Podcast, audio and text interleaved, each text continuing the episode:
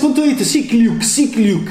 Chiude le giornate degli autori Lovely Boy di Francesco Lettieri, grande regista di videoclip. Sono tutti belli. Il mio preferito di Lettieri è Kiwi. Sì. Oh, mondo cane, poi diventa un film, capisci? Capito che abbiamo visto qui alla settimana della critica, tutto torna da Prosperi e Jacopetti, il mondo movie che inventiamo noi, a, forse anche a Cannibal Holocaust, che è il found footage movie che inventiamo noi e che viene dal mondo movie, e poi, mondo, e poi Calcutta con Mondo Cane che poi diventa Celli con Mondo Cane che poi diventa Distopia Mad Max noi. E, e tutto questo Lettieri Kiwi la bellissima canzone di Calcutta videoclip omaggio alla destrutturazione di Spike Jones di Praise You di Fatboy Slim. Che meraviglia. C'era un attore feticcio di Lettieri di cui fra poco parleremo. Quindi è poi Ultra che aveva delle cose interessanti e il primo lungometraggio di questo bravissimo regista di videoclip. E quindi io sono molto attaccato a lui sono molto interessato a lui. Ecco perché mi permetto di dire che Lovely Boy ha tanti difetti e avrei voluto che fosse più di quello che è. Ma di cosa stiamo parlando? Stiamo parlando di Sick Luke, Sick Luke, no, stiamo parlando dell'altro, The Side Baby, Dark Side, poi c'è un altro nickname che è Arturo Bruni, no, questo non è un nickname, è il nome all'anagrafe. Stiamo parlando del componente eh, tossico della DPG, della Dark Polo Gang, e quindi questo è un film che eh, attraverso il personaggio di Nick Ehm, questo trapper eh, con i capelli più ridicoli di Xavier Dolan all'inizio di Tom Alaferm, unito ingiustamente da Bernardo Bertolucci qui in concorso a Venezia.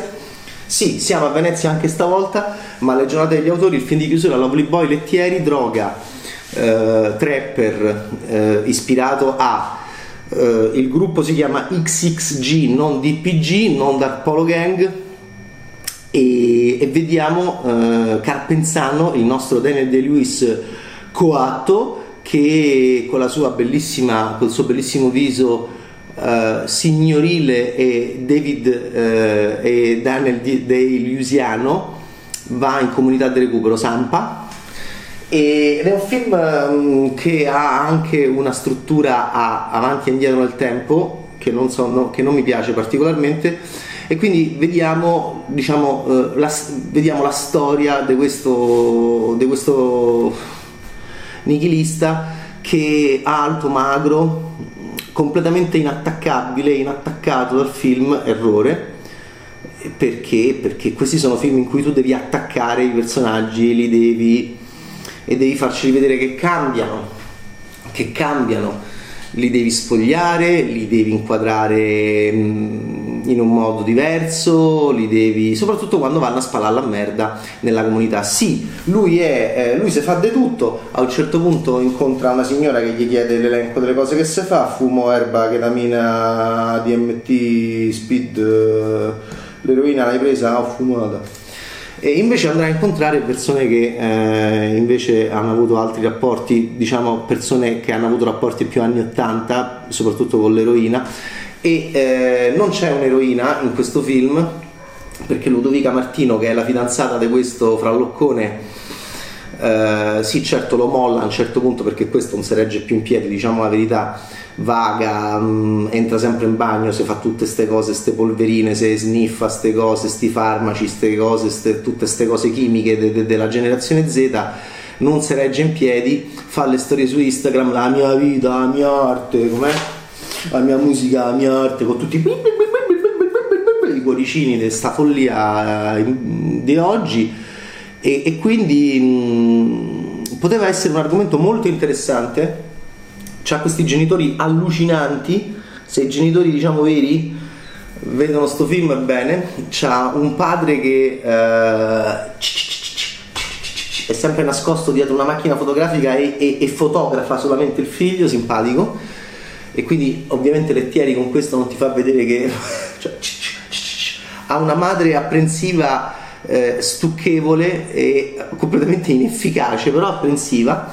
E il film è un peccato perché ehm, con questo fatto che va avanti e indietro avanti e indietro fa vedere lo scenario trap con Erpadella che è De Filippis che è sto manager un po' spiantato che poi sto gruppo composto da due persone di cui non si capisce niente gli XXG e i litigi non si capisce niente quello bah, prego per quelli che pregano bla bla bla prego per quelli che amano bla bla bla ovviamente c'è un confronto ma che è la trap, ma che cosa fai? Eh, sono cose senza senso, le famo apposta, sei vecchio, boomer, vabbè, queste cose di oggi.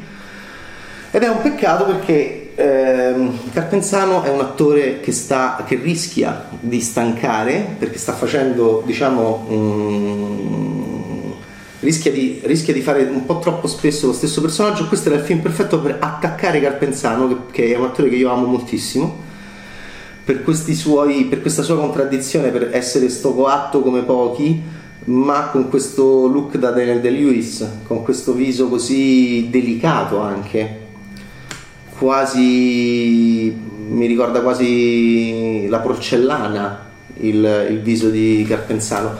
Uno così, secondo me, ha grandi possibilità, infatti eh, tutto quello che vuoi di, di, di, diciamo, del padre di Francesco Bruni è, mm, è, è, bravissimo lì Carpenzano perché ha il cambio, ha il cambio nelle scene con Giuliano Montaldo, bellissimo film.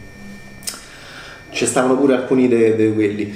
E detto ciò, detto ciò, e, detto ciò mm, qui nel momento in cui va nella comunità dei tossici, attaccalo potevano essere con questo fisico, con, con le, le, loro tutine eh, acriliche, tutto magretto, tutto magrettino, a parte che il sesso a tre, c'è pure la scena del sesso a tre, stiamo vedendo, brut- ho visto come al solito un sesso mm, bruttissimo in questa Venezia, le rare volte che l'ho visto, non, veramente un, un, non ci abbiamo più voglia di scopare sostanzialmente, e sta scena del sesso a tre poi con questo che si bomba in quel modo col calzino, poi sembrano ciabatte di de, de Tenet di Nolan, ehm, proprio ti fa pensare che, che tristezza proprio, che, mm, ma poi vabbè. Detto ciò, eh, come Schrader pure, che c'è una scena di sesso orribile, e, ehm, più che brutte sono proprio scene che non... Eh, che non, che non, ottengono nessun effetto secondo me su chi guarda. Io sono cresciuto negli anni 80 che vabbè. E anche questo c'è in Lovely Boy di Francesco Lettieri.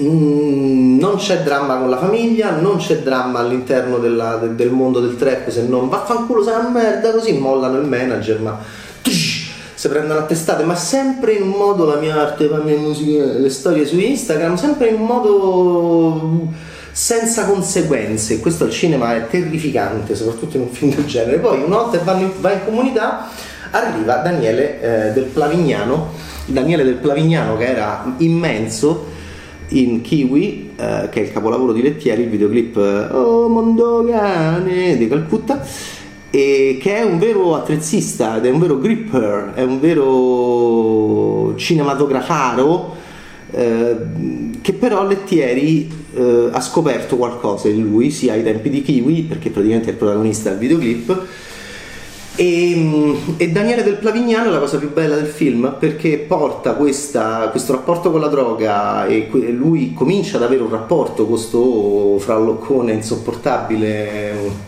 sempre impassibile, sempre sfinge, sempre mm, inattaccabile, sempre inattaccato eh, e, eh, e, poi c'è un, uno degli unici passaggi, uno dei due passaggi mh, cinema del film in cui mh, c'è anche un buon momento di sceneggiatura legato sempre al personaggio di Daniele del Plavignano che è un ex tossico eh, di eroina eh, in vena e Pescara e, e, nei suoi racconti si sente, eh, si sente un po' quella cosa là, della generazione di pazienza, dei tamburini, appunto, di, quella, di, quella, di quell'Italia là. E, e, devo dire che Daniele del Plavignano ha una presenza scenica magnifica. Avrei voluto che il film fosse su di lui, peccato che è su come si chiama? Nick. Oh, la Gabriele, cazzo ti capita una merda. Ehm, troppo, troppo eh, difeso volevo, volevo Carpenzano in mezzo alla merda, volevo Carpenzano che si toglieva la tutina critica, volevo dei dettagli sul suo fisico, volevo, volevo che cambiasse lo sguardo alla fine, volevo che cambiasse qualcosa e in realtà questo, questa mh, assenza totale di uh, movimento all'interno del film è molto, molto pericolosa, secondo me è un errore all'interno della struttura di questi film con il maledetto che deve un attimo recuperare la faccenda. Quindi il film non va abbastanza da nessuna parte. Ci sono dei momenti interessanti, ma mi aspettavo molto di più, anche perché è un film, io poi sono un critico protestante, cioè è un'operazione commerciale giustissima. Io adoro eh, che si faccia un film su, su, su, uno della DPG, peraltro quello più vicino a Sid Vicious, quello che è all'interno del suo So Far quello che è all'interno del gioco molto postmoderno, eh, perché se i Sex Pistols già erano postmoderni nel, nel 75, pensa questi, questi è il post postmoderno e invece era l'unico che c'era rimasto sotto realmente, quindi era, era il Sid Vicious dei Sex, dei Sex Pistols Bruni. Eh, era quello che un po' eh, aveva giocato meno ed era andato più incontro a, alla, al, al, declino e al degrado e al malessere fisico e psicologico della tossicodipendenza. E fare un film su questo in un, così anodino, così placido, così eh, indipendente dalla tossicodipendenza, francamente lo trovo un errore strutturale, produttivo e in, in ultima analisi anche conclusivo. E con questo concludiamo. Eh, 78esima edizione della Mostra del Cinema di Venezia, le giornate degli autori è una bellissima sezione staccata dalla, dalla selezione ufficiale, e, però Francesco Lettieri è un regista che eh, io sono molto interessato a vedere proseguire nella carriera legata al lungometraggio. Sono convinto che possa essere un regista che ci regalerà dei grandissimi film. Ancora non ci siamo arrivati e Lovely Boy è un film che non ferisce e questo è un peccato. Porto pesi sul collo. Ciao Bad!